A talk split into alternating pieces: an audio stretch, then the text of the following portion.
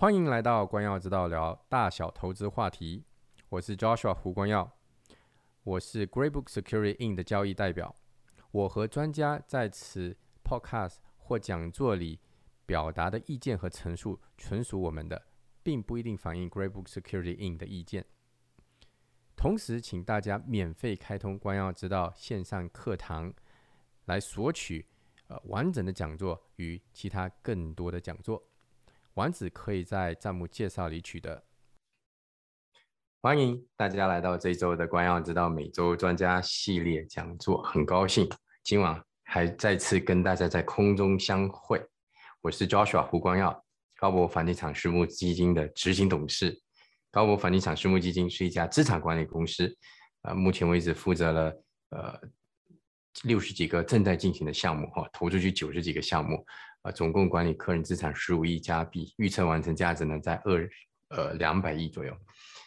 嗯，今天晚上呢是关耀之道，所以呃我并不代表这个高博，呃这个是一个呃免费的教育平台，所以大家呢呃今我跟邀请的这个专家呢所有的分享并不代表高博的这个看法或意见哈。呃，非常高兴，今天晚上呢，我们邀请到了这个于荣伟先生。啊，于荣伟呢是嗯安省律师工会的法律顾问，他大概有接近十年处理纠纷呃房房子纠纷方面的这些呃经验哈，那个案子呢就非常多了。其实很多在呃这里的呃朋友们呢，呃都有买房子或投资房呢。呃，出租来当做投资的一个呃一个标的哈。那我们知道，出租房子如果没发生事情的话，一切都非常顺利；如果有事情的话呢，其实还蛮头痛的。比如说，如果租客不还租金怎么办呢？如果租客把你房子弄坏了怎么办呢？呃，等等等等，嗯，那样我们其实就需要一些知识。需要一些这个教导哈，那非常高兴今天晚上呢，啊，于荣伟呢可以为我们分享这方面的知识，呃，我们请我们的这于荣伟先生哈来为我们分享，呃，于荣伟，这个你准备了吗？好，交给你了。大家好，我是安省律师工会的法律顾问，我叫于荣伟，多谢今天呃受光耀之道 Joshua 的邀请。跟大家聊聊最近一段时间我的从业经历和一些个办案心得，希望大家能借到这个短短的一小时的时间，获得一些资讯，了解这个基本的法律法规。然后我们在呃这个讲座结束的时候，我会回答大家的问题。如果大家有问题的话，可以写在这个 Q&A 的栏目里。然后最后在我讲完了以后，我会一一回答大家的问题。我的讲述大家。呃，听了以后呢，基本能了解了一个民用出租法的梗概、脉络、要点。我的讲述大概需要五十分钟到一小时，之后我留下二十分钟的时间来回答大家的问题。好，我们现在就开始今天的这个讲述内容。我做了一份这个 PPT，呃，这份 PPT PPT 我就留给周师瓦，以后如果有人在需要这些内容的，或者是今天上线的时候没有呃。没有来得及来参加我们今天这个公开课的朋友，呃，以后也可以使用啊。我们今天就这样开始，教授啊，你看这样可以吗？嗯，没问题，没问题，很好。哎，我们今天这个题目呢，叫做必备的出租法律知识以及纠纷处理的手段。法律工作是一个呃解决问题的行业，我们叫做 problem resolve 的 profession。您如果没有问题，您不会找我。呃，一般做个咨询也都是有带着问题来的，尤其是有些朋友问的都是大而全的问题，我怎样怎样应该注意什么，回答不了。法律必须去解决一个具体的、有深度的，一定是您遇到的那个问题。法律不讲如果，法律只讲因果。因为什么出现了纠纷啊？我们从这个纠纷的角度跟大家再展开。我们今天跟大家交代两部分内容，一个是你必须作为一个房东知道的关于出租法的知识，必须知道。如果你不知道的话，或者你在听讲的过程中发现，哎呀，这个我不知道，那个不也不知道，给大家自己给自己呃打一个分数啊，七十分为及格。看看自己能得多少分。如果不够七十分的话，抓紧时间恶补，否则坏租客就在路上，纠纷可能明天就到。为此，跟大家才要提出一套解决纠纷的手段。我今天讲述这个内容呢，呃，是我自己的观点，是我对法律的理解，也是我的办案心得，都是经过审慎思考跟大家做的一个总结。今天您观看这个说明会。并不和我建立任何委托代理关系。如果您有具体案情要分析，具体的这个事由要呃寻求咨询意见的话，请单独约我，以便我能给出您独立司法意见。因为这个法律的情势经常变化，法律法规也经常变化，所以今天所说的说明会的内容仅以今天以及以今天内容之前、今天之前上线的内容为准。呃，明天再变出什么，明天再有什么新的判例，我们下次再说。我是安省律师工会认证的法律顾问，英文叫做 Paralegal，LSO 代表 Law Society of Ontario。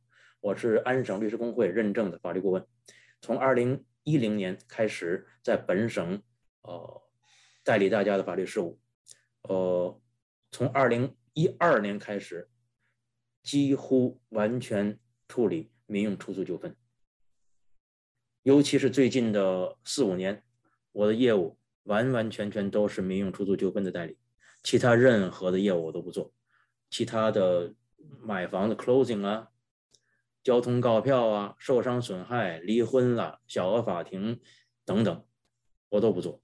我只做民用出租纠纷的处理，所以我自称为叫 exclusively represent the landlord or tenant within the residential dispute。仅仅是在民用出租环节之内，房东与租客纠纷的呃涵盖内容，其他的我都不做。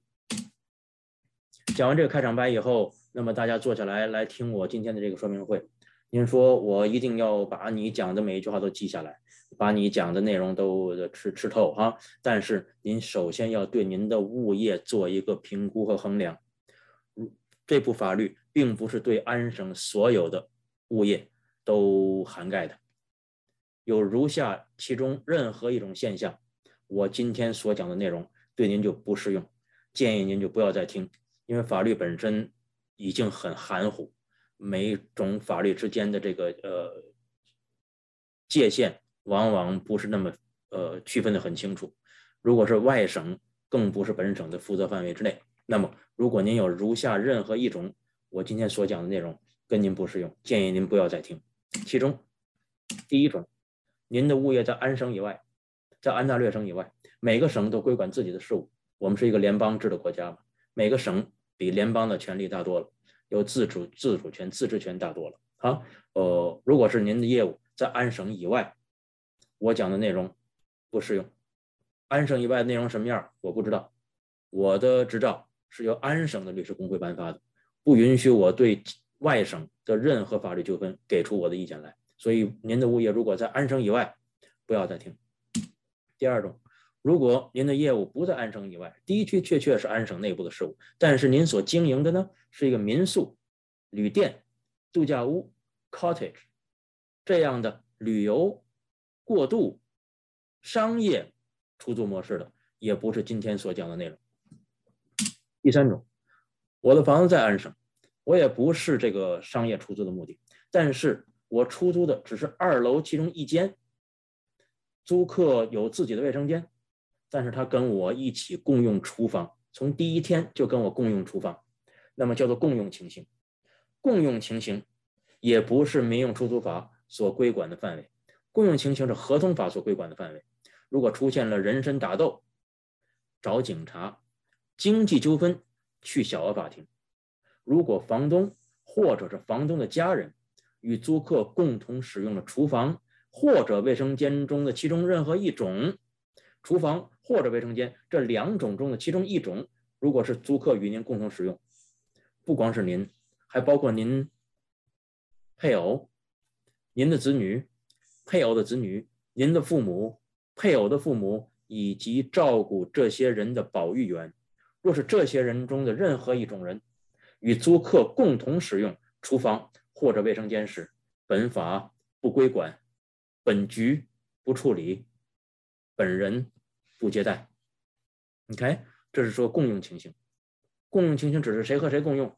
是指的房东或者是房东的配偶、房东的子女、配偶的子女、房东的父母、配偶的父母以及照顾这些人的保育员。若与租客共同使用厨房或卫生间其中一种，本法就不再归管。有困难找警察，有经济纠纷找法院。不是民租法的内容，也甭写什么 standard lease，也甭去什么 LTB，也不用讲什么 Residential Tenancy Act RTA，也不用上庭，你没什么人管。刚才我们虽然所说，小额法庭或者是警察，现在看起来没什么人管，因为警察也不愿意去参与到这种家务纠纷事。某景区在雪夜驱逐了一个与房东共用厨房的人，这个人被驱逐到雪地里以后会发生什么事很难说，所以警察局对这类事一般退避三舍，不管。啊，建议大家如果没有任何把握，不知根知底，不要把陌生人拉到自己家里来睡觉，而且还共用卫生间，还一起。炒菜做饭，那个人一定是您的 roommate，而不是您的租客。如果是供不起这个房子，买小的，不要考虑我再把楼上一间租出去五百块，正好够我的月供。建议您买一个自己供得起月供的房子，起码是不要和租客共同使用厨房和卫生间的。说完这个以后，我们讲今天晚上的要点有这么几个，第一个。二零二零年，房东局推出了哪些措施以缩短审理流程？这个现在时间等的太长了。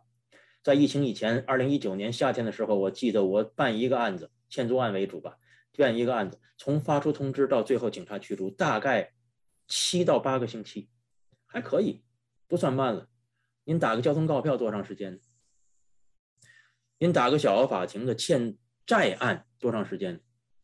离个婚多长时间呢？一个民多长时间呢？父母一个民多长时间呢？受伤损害赔偿的法律纠纷多长时间？房东局是所有司法机构办司法机构动作最快的一个局。在疫情以前，七八个星期接一个案子，两个月不到，很不错。一来疫情，疫情一爆发，案子多，法官少，自然而然就积压了案子。现在一个案子从开始。到最后获得判决，大概四到五个月，一切顺风顺水。若是有一些个迂回、错误、重做再来，那就不知道遭多长时间。总之，单程的一个欠租案，四到五个月是非常现实的一个等候时间。那么，房东局推出了哪些措施来缩短流程呢？以便尽快解决纠纷呢？今天是我们讲的一个要点。第二个，过去两年纠纷有哪些共性呢？如果我们抓住了共性，就抓住了龙头。我们知道，如果我们的问题不在这些共性中，可能出现纠纷的机会就少得多。房东应该注意哪些个环节，以避免风险、解决纠纷呢？大家不要有一个错觉啊！我的我认识谁谁谁，他是一个有名的律师，呃，他经验丰富，出了问题找他。我有一个很好的地产经济，他的如何如何厉害，如何如何有经验。不要想这些，建议大家哈，从根本上来注意，重视规避风险的方式，如以便于如何解决纠纷。也会一等一下，我们也会在今晚的这个讲述中涵盖到。的的确确，我们是遇到了这个坏租客，赖在我们家里，既不交租也不走人。那么赶走这些坏租客的最快的方式是什么呢？我们做房东的啊。都是借钱做生意，商人嘛，负债经营，这是天经地义一件事。有好债有坏债，如果这个好债我们有 mortgage，这是好债；坏债是欠租，是吧？这个总之租金是龙头，租金虽然交的不错，但是还有通胀啊，还有费用增加呀。那么最大的涨幅怎么处理？如何能够占尽所有政策所给你的空间？如何最大程度的涨租？方法是什么？以及现在大家都耳熟能详的，我要卖房，房子里有租客，我想让他走，他不走怎么办？卖房受到的最根本的干扰，被这个租客的干扰，我们如何解决？这是今天我们将要讲的几个共同的要点。好，我们先开始说房东局推出哪些个措施来缩短审理流程。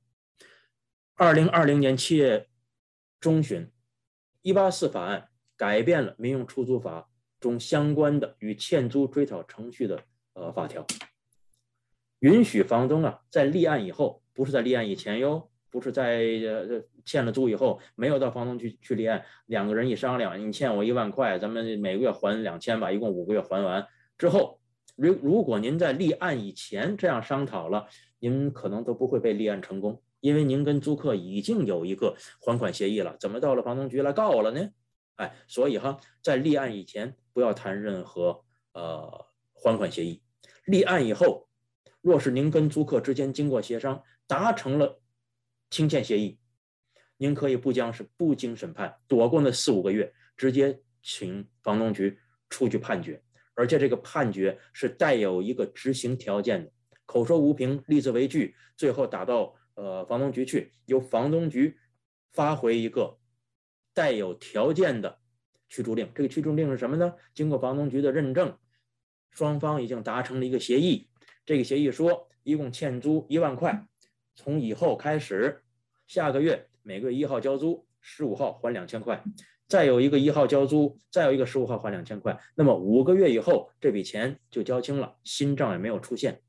如果租客延续着这种呃处理方式、这种还钱方式、这种付租方式来进行的话，那在就就就就住着呗，欠罪不是死罪，是吧？就这样住下去。如果在以上的任何一个日子里，再有任何一次，晚了一天，短了一块钱，叫 one dollar short one day late，这份判决就具备了驱逐功能，房东就可以因此向房东局以这份判决为基础，以欠租迟交为事实，向法院向房东局提出驱逐要求。房东局在第二次不经审理发出驱逐令，那么您可以请高等法院的法警登门驱逐。这两次判决都不用经过审理，都躲过了四到五个月的漫长的等候时间。可这里边最关键的一条是什么呢？是您的租客愿意和您坐下来商讨如何还清租金的方式。这种判决带的这个执行条件，对租客来讲就是一颗达摩克利斯之剑悬在头上的。若是违反了还款协议，房东可以直接申请驱逐生效。同时，二零二一年十二月八号开始，房东局网站更新了听证会申请程序。在房东递交了线上申请以后，双方可以在线上展开讨论，还可以邀请房东局的调解员协助完成讨论，以免除开庭审理的压力以及等候时间。但整个这些个内容哈，看起来都美轮美奂，看起来都是顺风顺水，看起来都是君子协议，但是业内并不看好。也就是我们这些人并不看好，为什么不看好呢？这里面最关键的一条就是租客愿意和你坐下来谈判。您想想，若是租客已经有预谋的、有计划的开始欠租，在这个世界上只有您的这个房子在不用交租的状况下可以继续住下去，而且可以等上四五个月不会被驱逐。这样的租客若是已经有预谋的话，怎么可能坐下来跟您谈判呢？于是，这个谈判往往都是要房东舍去一些什么东西的。你欠了我一万块，算了，我为了呃能继续经营下去，为了能够呃获得一个判决书，为了获得一个一旦你打破这个还款协议获得的驱逐令，我不说一万块了，我减去你两千块，我们就当做八千块来说。啊，你的确欠我一万，算了。我抹去你两呃两千，你欠我八千，这八千呢，你十次还给我都行，每次两百啊，每次八百，十次哈，每次八百，八千块，十次，每次八百，每个月一号交租，十五号还八百，每个月一号交租，十五号还八百，这十个月中，若是有一次没有执行到，我可以申请驱逐生效。若是您能够以此说服、劝服您的租客，愿意跟您签这样的一个协议的话，幸莫大焉。如果租客说我不不理你这套，我们不是欠租了吗？你找我追讨了吗？咱们庭上见。那么房东局的这套措施对您无效。这套措施的基础就是租客愿意和您坐下来谈。那么租客又如何愿意和您坐下来谈呢？开动机器，解放思想，做一个 creative 的 landlord。我见过有一个 landlord，为了让自己的这个呃租客抓紧时间腾空，舍去了所有的欠租，不管是一万还是八千，通通舍去，只要你能走，你这样黄了，一分钱不要，这是不是个好事呢？呃，公说公有理，婆说婆婆有理，是吧？这您说他是太软弱，助长了恶势力，呃，为以后的房东埋下了苦果，或者他说这是我的经营手段，我很聪明的，用五天的时间就请他走了，我继续经营，难说谁对谁错。生意嘛，就是一桌反扣的麻将，并不知道下一张到底是什么牌。即使这张牌上了手，也不一定是在这一局中是好牌，还是在下一中是好牌。所以因时利导，因人而异，见机行事，稳步过关，这才是一个做房东、做商人的最基本的之所。纵观过去两年呢，民用出租有纠纷有哪些共性呢？第一件事，二零二零年三月，安省疫情爆发，房东局全线停止驱逐审理，当时哀鸿一片。驱逐审理的终止长达六个月，案件严重积压，经过了一年多的时间才得以消化。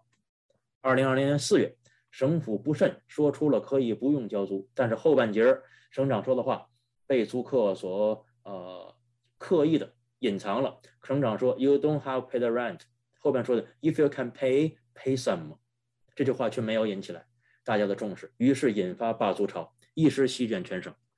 民众出租法所规管的中坚力量，中小房东饱受重伤，发案量是同期的四倍之多，其中以欠租案为主，欠租金额大，欠租时期长，经常超出安省房东局司法管辖范围。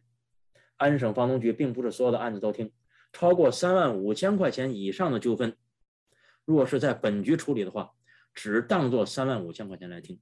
假如说您的租金是五千块钱一个月，那么七个月就已经到达上限。到第八个月五八四万块钱的时候，如果您仍然希望在本局处理，您要向房东局声明，我自动抹去五千块，当做三万五千块来听。如果是我的租金一个月一万块，不要开玩笑啊，真的有一万块钱一个月的租金哦，真有啊。那么您的案子三个半月的时候就已经到达上限。刚才我说了。您的案子最起码等四到五个月，那么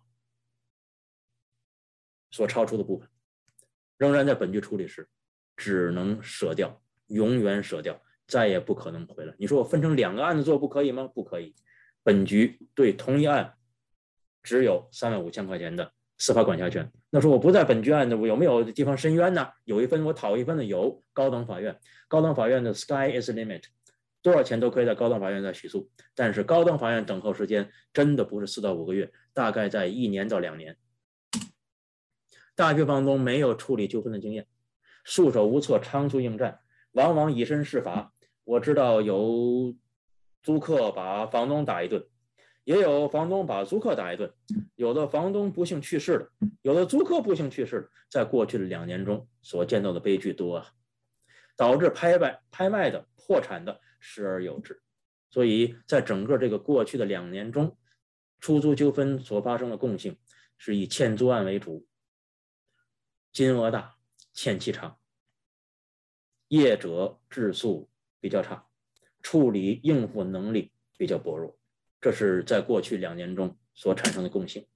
那么这个共性，我们应该以什么样的环节来避免呢？解决避免这些纠纷呢？第一件事，严把招租关。什么是招租关呢？如果这个租客走在街上，他是个赖租客，跟你一点关系没有，他再赖不关你什么事。关键就在于我们的房东的钱都是借来的，我们的首付全是 refi 来的，我们为了这个出租房背负着巨大的财务包袱，甚至金融成本。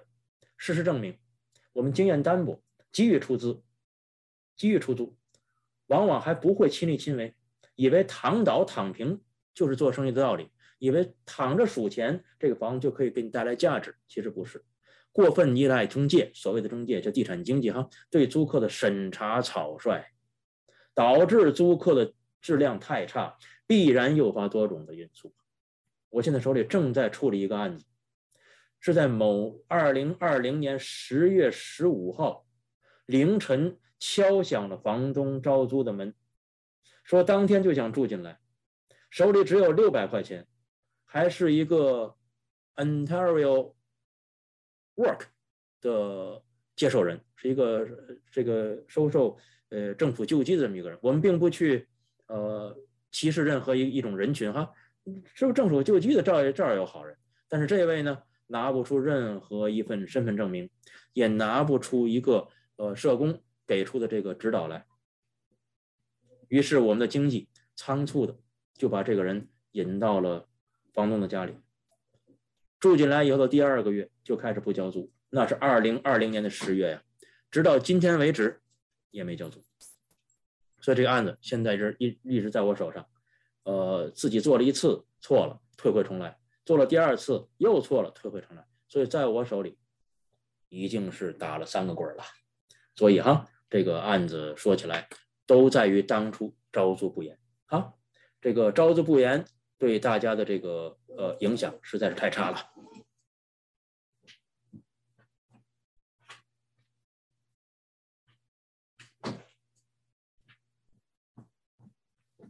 我们继续说，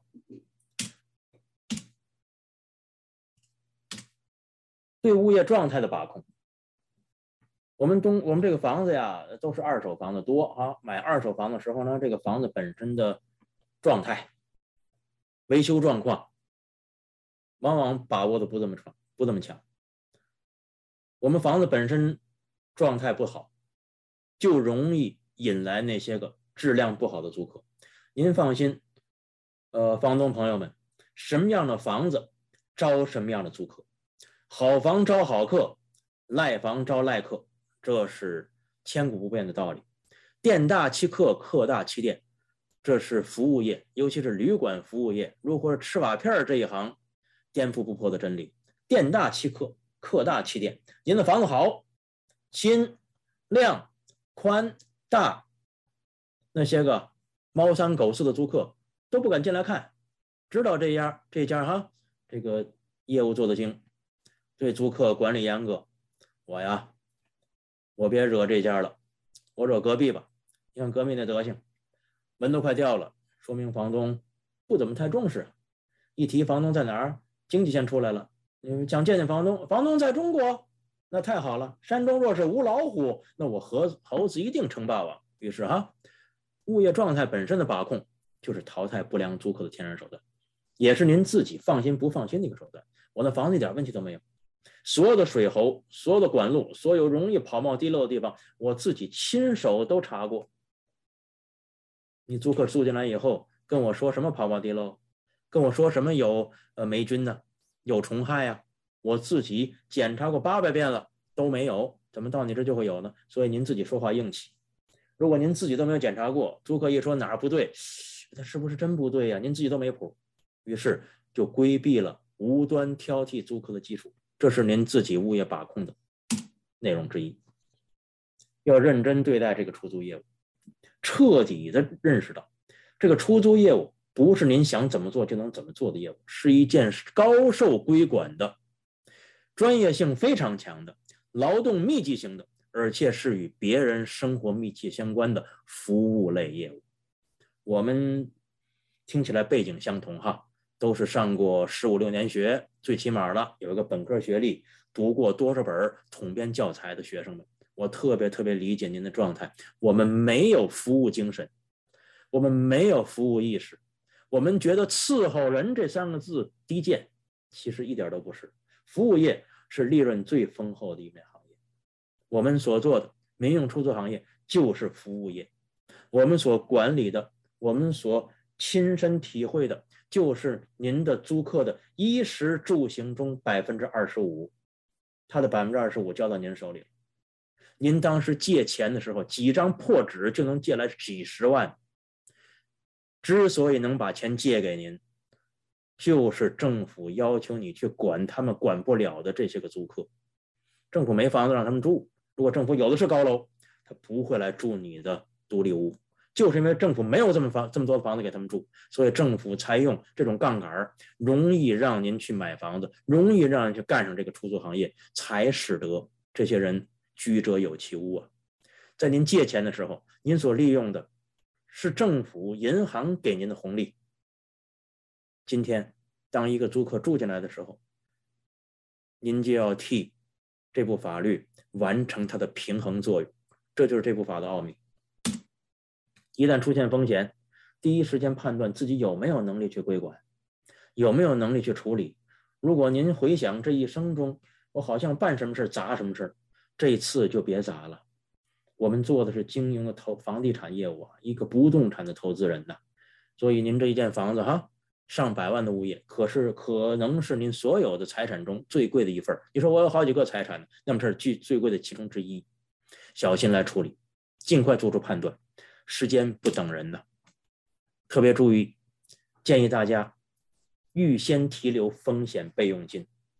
如果真的遇到了欠租，真的遇到了维修，您记得我所说的这个纠纷处理的时间吗？四到五个月。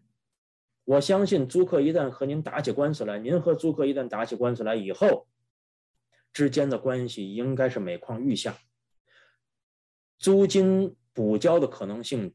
不高，您有可能在未来的半年中没有租金可收。您是不是有一个风险的备用金来补偿这份收不到的租金而带来的房贷压力？还是把自己其他的生意、自己其他的收入挪作还贷呢？在过去两年中，我听到了同样的一句话：我今年圣诞节连给孩子买礼物的钱都没有。纠纷发生的比率较较高，其中我们也可以分析出的这个根本的内容来。第一个，租客的生意变化多端。之所以租客没有买了房，我们说这个刚卖了房，在这个等候期中，这都不说了。好，个房子正在建，还没有交付使用，这就不说了。许许多多的租客是因为没上车的旅客们一直在月台上等着，上不去车。现在上不去车，估计永远都上不去车。租客生活极易发生变化，朝不保夕啊！甚至是房东容易被租客所拿捏。租客叫房东做什么？这月没钱，用押金吧。下个月晚交一点儿，哎，房东就是一句 yes yes yes。房东想说也说不清楚，叫什么？我不会英文呢。这不会英文，绝对不是当了房东以后才知道不会英文。所以房东容易拿捏，房东疏于管理。什么是疏于管理呢？无论是这个电器坏了，还是需要维修，往往我们的房东对物业的养护不那么重视，于是造成了什么欠租。一旦欠租，希望大家能够看清那么几项：第一项，认清欠租纠纷的实质，这是因为我不维修而一口气呀，还真正的租客穷交不起呀，或是租客准备搭车耍赖呀？认真分析这个实质。根据实际的情况做出理性的分析以后，了解处理过程，先尽量和解。大家在群里经常问，欠租发什么表？很简单，告诉你 N 四，是应该马上分发 N 四吗？我我认为不见得。我做这一行十来年了，N 四的确是每天都会使用的东西，但是是不是这个时候就应该发出 N 四，未见得。我还是建议大家哈，给出自己黄金七十二个小时，每个月一号交租。第一天找找，第二天问问，第三天催催，给了租客足够的准备时间。您也了解了租客最近发生什么事。当然，里面有的说的租客根本不理我，那就甭说了。如果不理你的话，你已经知道那个躲债的都躲到山里边去了，是吧？您就不用再呃期待什么，该干什么干什么。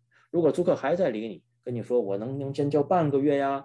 能不能这个能帮帮我呀？那么，Can you please be patient？这个 patient 不在这里，patient 并不是说让你呃，patient 当什么讲？patient 就是呃让这让这这踏踏实点、稳当点啊？不是，be patient 不是不是这个有点耐心的，不是，在这 patient 是能不能通融通融？这个 patient 在这当通融讲，Can you please be patient？啊，能不能通融通融啊？这个先交半半个月的，下个我再慢慢还呢？您自己。判断，这么多年二零一八年住到我们家了，从来都没有发生。最近离了婚了，呃，是挺难的。这一个月，要不然就先挂着，下个月再说，慢慢一个月一个月的再补，可能就能避免一场纠纷，就能避免一场恶斗的发生。啊，这个租客也不会破罐破摔。您对您一定比我更了解您的租客。许多许多的房东在找我的时候，我第一件事跟您聊，我要知道您跟租客在过去几年中的交道怎么样。如果说进住进来以后第二天就如何了，那咱就别研究了。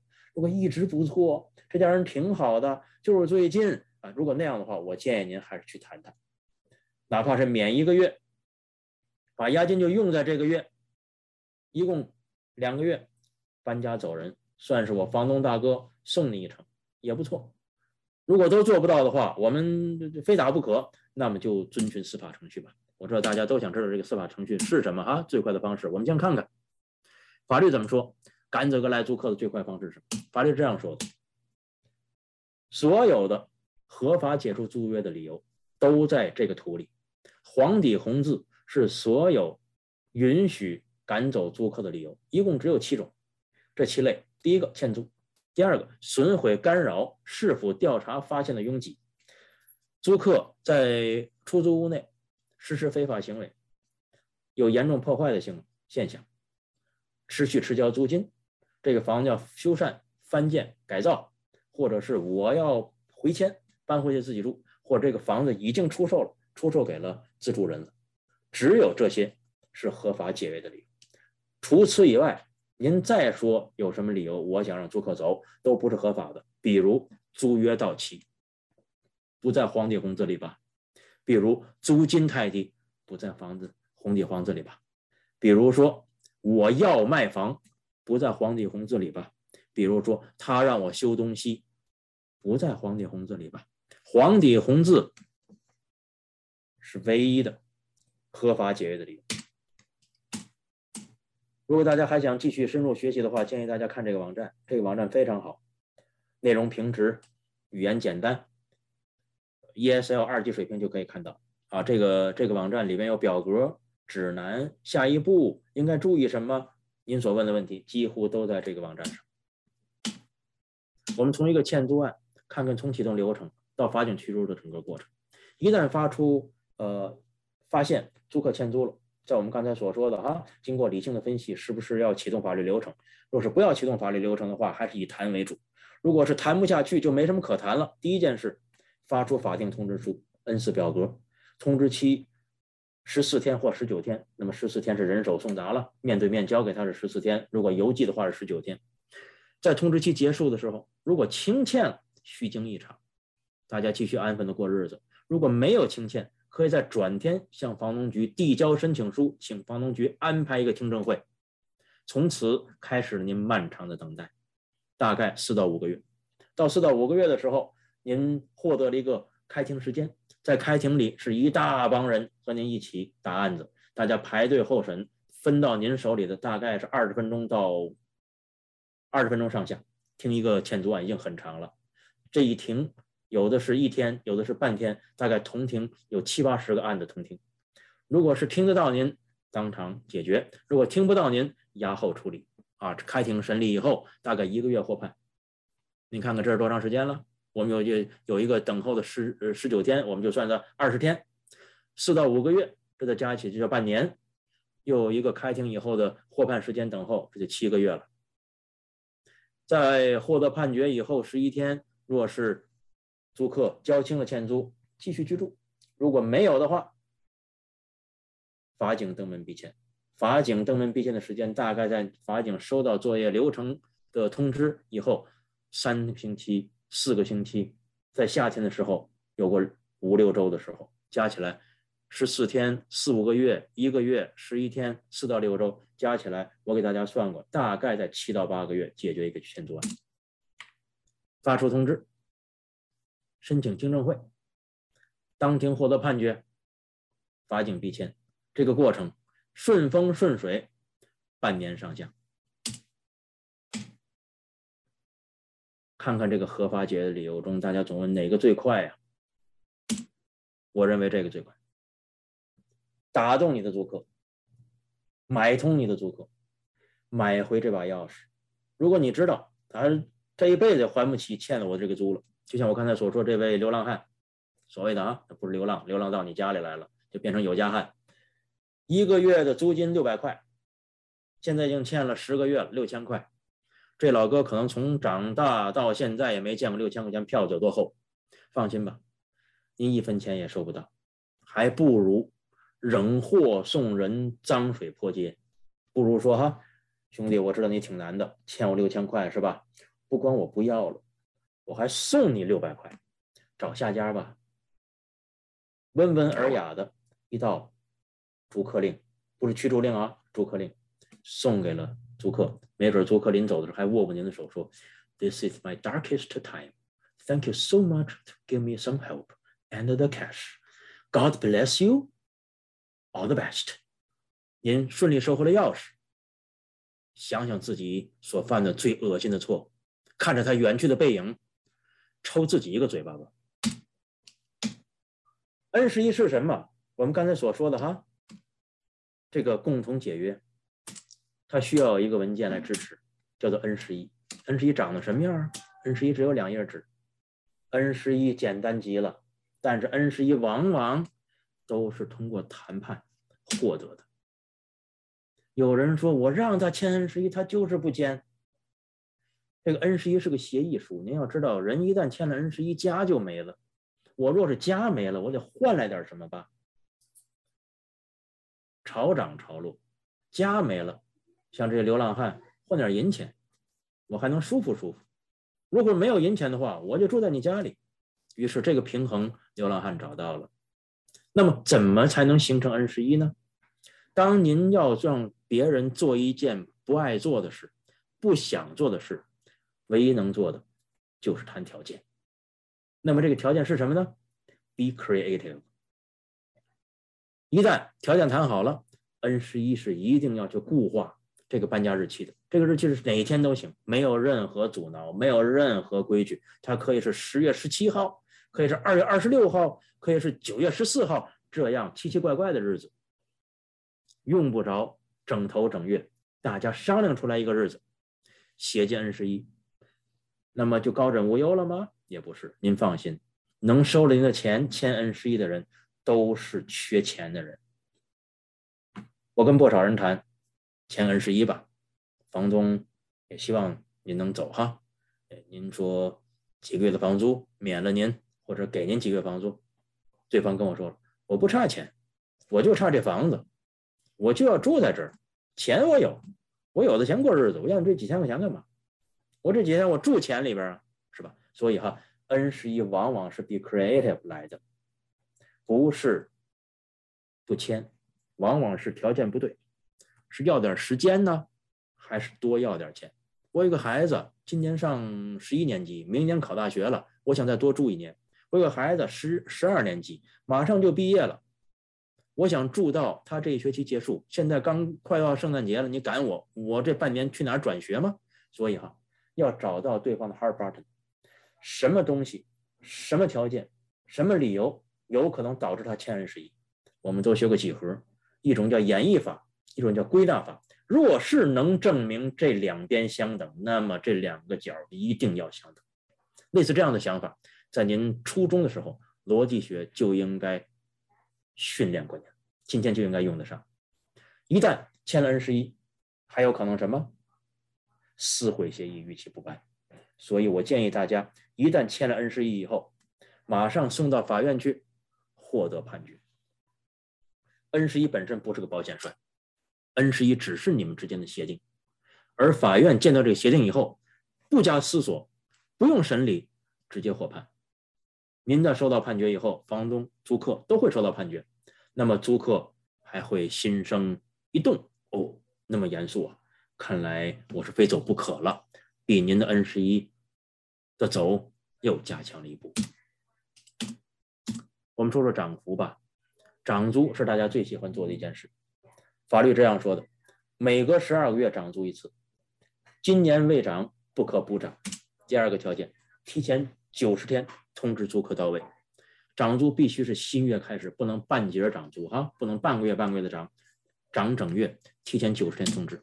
第三个，二零一八年十一月十五号以后交付使用的任何物业，二零一八年十一月十五号以后交付使用的任何新建物业不受涨幅限制，之前受涨幅限制，受涨幅限制的今年涨幅百分之一点二，不受涨幅限制的想涨多少涨多少。二零二二零一八年十一月十五号以前交付使用的任何物业使用 N 一表格。二零二二零一八年十一月十五号以后交付使用的新建物业，只与物业有关，与里边住的租客多少茬的租客无关。这个房子的属性，这个楼的属性是二零一八年十一月十五号以后新建的交付使用的房子，涨幅不受限制，使用 N 二表格。涨租是法律赋予房东的合法权利，只要通知合法，只要用表合法，只要涨幅合法，没有租客同意不同意的地位，啊，是不用获得租客同意。若是租客不同意，租客还是按照以前的租金交租，那么就是欠租开始。这是涨幅，呃，跟大家的交代。五个要点，每个十二个月涨一次，提前九十天通知，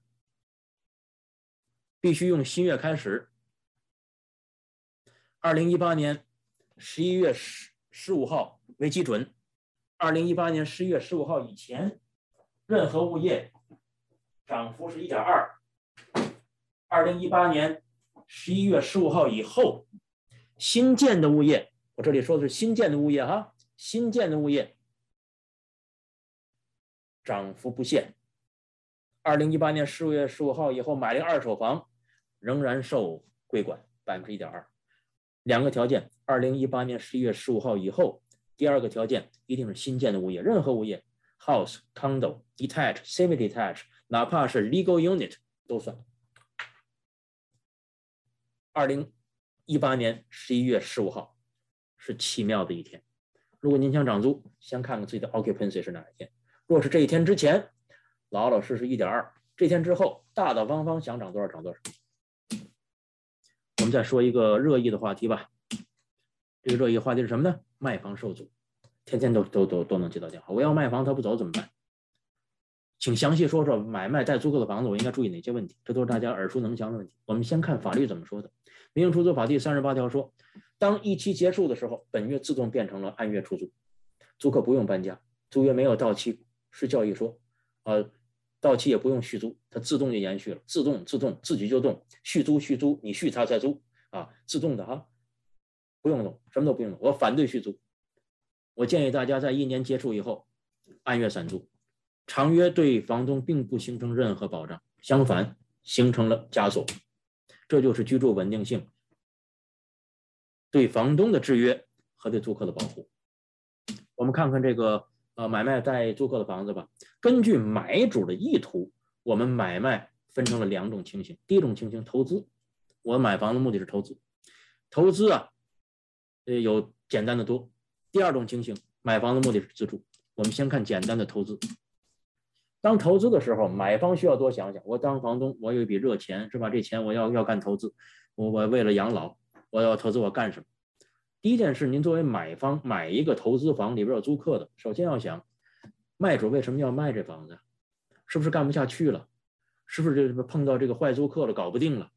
就现在租约怎么样？交租情况如何？押金还有没有？这房子是不是有没有什么维修问题？地基是不是下沉？房子是不是要塌？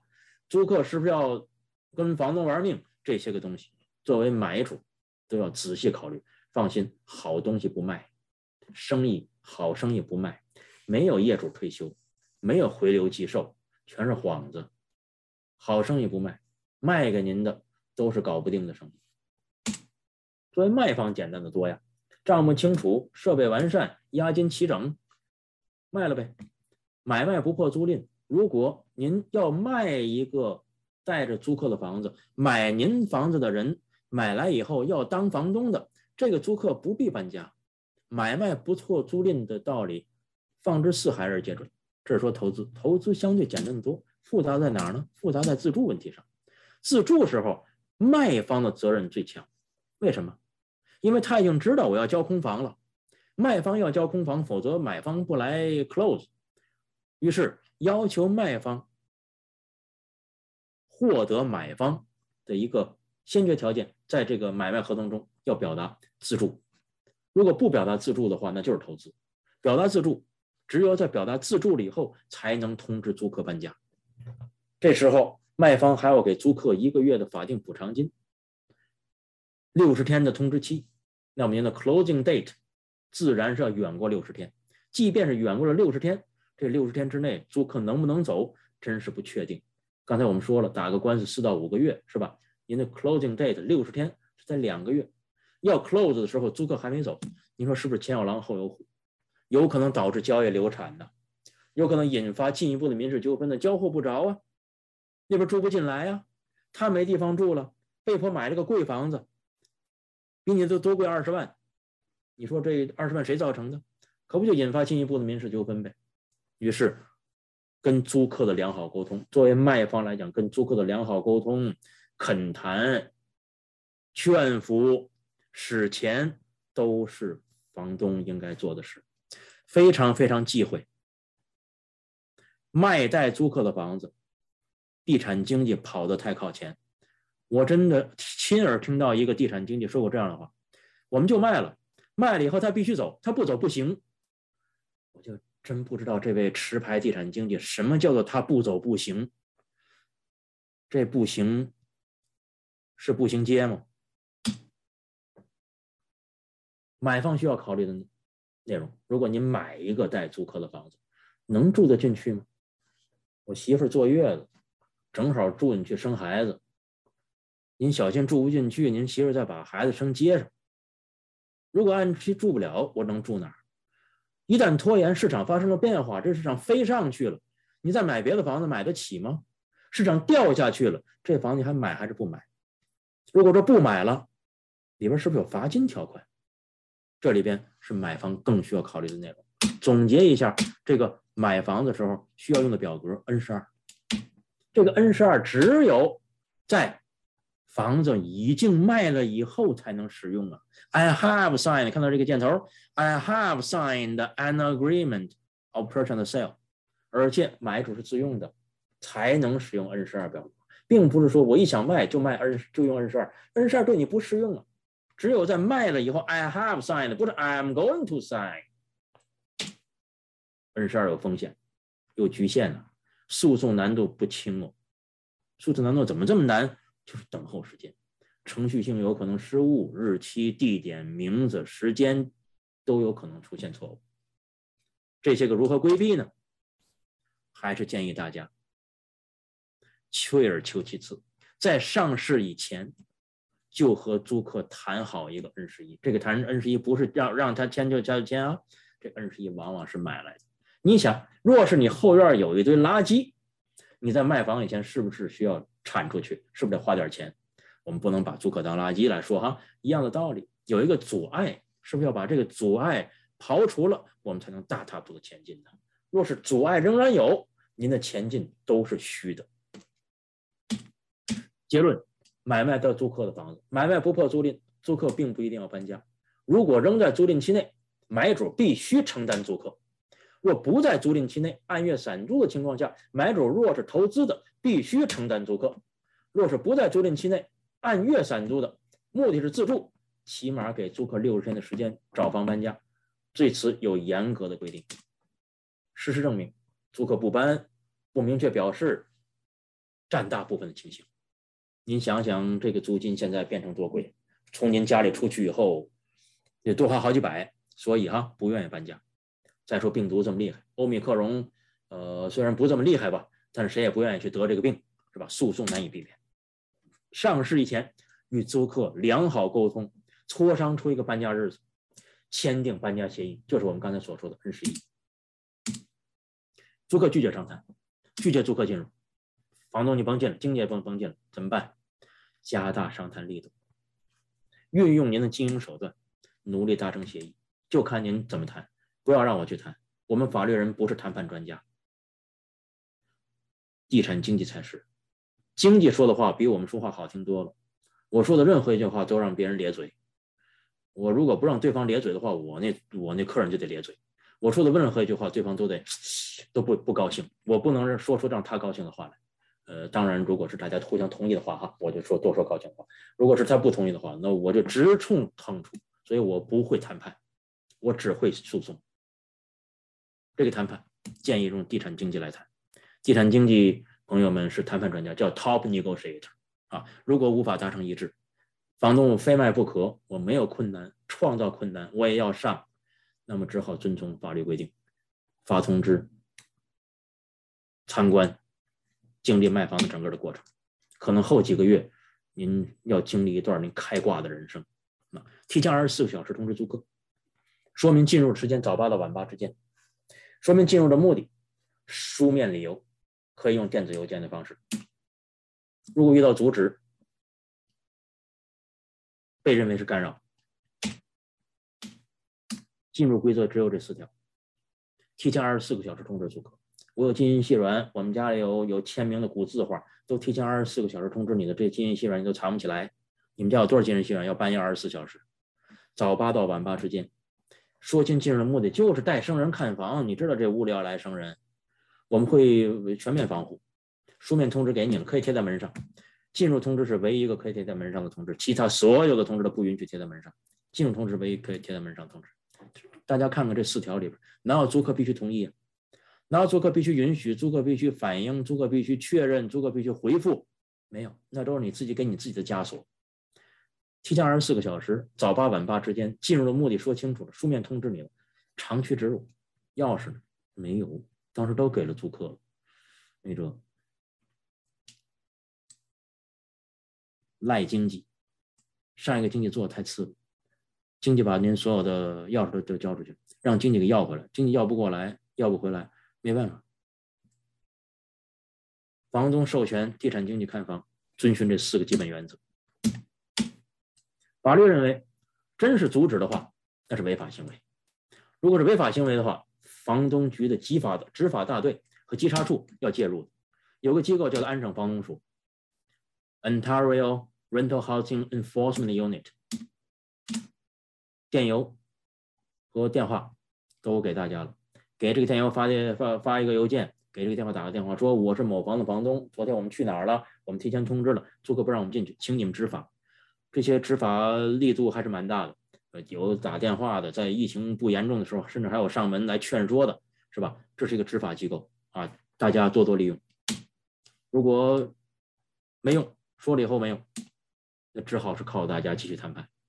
这个谈判的结果哈，其实日常管理的呃水平的表达。从第一天跟租客的打交道，就为以后卖房铺平了道路。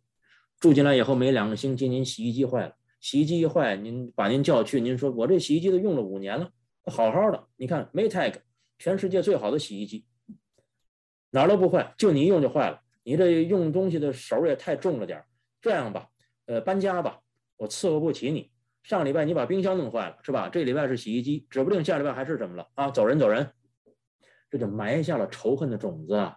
早晚有一天给你找回来。所以哈，培养沟通习惯，跟租客好言好语。别忘了，我们做的是服务业啊。银行把钱借给我们，我们是干嘛的？我们是打算发财的，不是来这儿怄气的啊。有什么东西该修的修，该补的补，该添的添，该治的治。修补治天以后，您治的都是自己的产业，跟谁置气呢？说清售房的目的。如果真是卖给自住人，把话跟租客说清楚，给上一两个月的额外的补偿金，呃，宽松宽许一两个月的时间，清晰的表达，尽早完成谈判。这个表达，这个这个表决心，绝对不是用文字来表达的，是用数字来表达的。兄弟，我知道你也不想搬家。但我这房子非卖不可，我这不是也这钱不够手了吗？这个我我愿意拿出五千块钱来送你当个搬家费，你看这事儿行不行？您再多住两个月，我两个月之内保证一个人来看房都没有。您走了以后我们才上市，没人知道这卖房。五千块钱我已经给您带来了，这是 N 十一包着这五千块钱。如果您愿意的话，跟家里人商量商量。如果能商量的话，N 十一咱就签了。如果您觉得五千块钱少，您说多少钱多，我也回去商量商量。如果大家都能找出一个 common ground，咱们签了 N 十一，你好我好大家好，咱们就一中一火，从此各走各的。您看怎么样？这个时候，有价不算贵，有日子不算晚呢。我劝房东你一句哈，别老心里想我的权益，我的权益，你的权益，你是做生意的，如果你想维权的话，你怎不去天安门呢？小心啊，自己的这个这个这个精力在哪儿？您把生意做好，谨慎选择买主。如果真是卖不了，买来后自住的人，只能卖给投资人。说投资人不买啊，这我这租金太低呀。别忘了您的租金为什么低的？您这房子什么时候买的？您的持有成本跟旁边那个，我一千八，他两千七了，他什么时候买的？他的持有成本多少钱？光看贼吃肉啊，那贼挨的揍你都没看见，寻求专业意见吧。平时日常管理啊，避免事故发生，提高招租技术，严密出招租条款，加强管理环节，提高业务水平。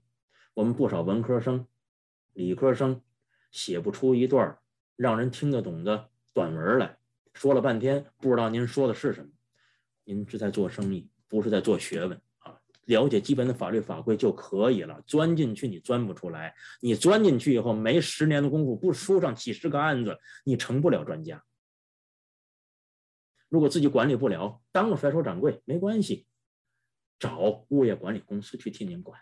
有这种行业叫 property management company，自己管不了。你就当个东家，给你找个掌柜的。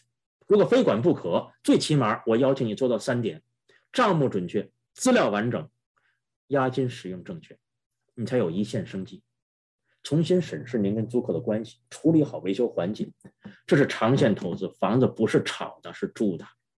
炒的一定会糊，住的才是万年不变的牢。动辄离场，定损无疑。这是我跟大家在正月初三。分享的这么一段心路历程，这是我的微信二维码，找我的最好的方式是微信文字。您给我打电话不一定随时能接打，我上午在家里视频开庭，下午处理客户跟我之间的关系以及回答问题，晚上还要给您做讲座，所以有时候这个电话的确接不到。您微信文字我不敢说能秒回，但是一两个小时之内您能收到我的回答。以上，安省律师工会法律顾问于荣伟，谢谢大家。请免费开通关耀之道线上课堂来听以下 Q&A 的部分，谢谢。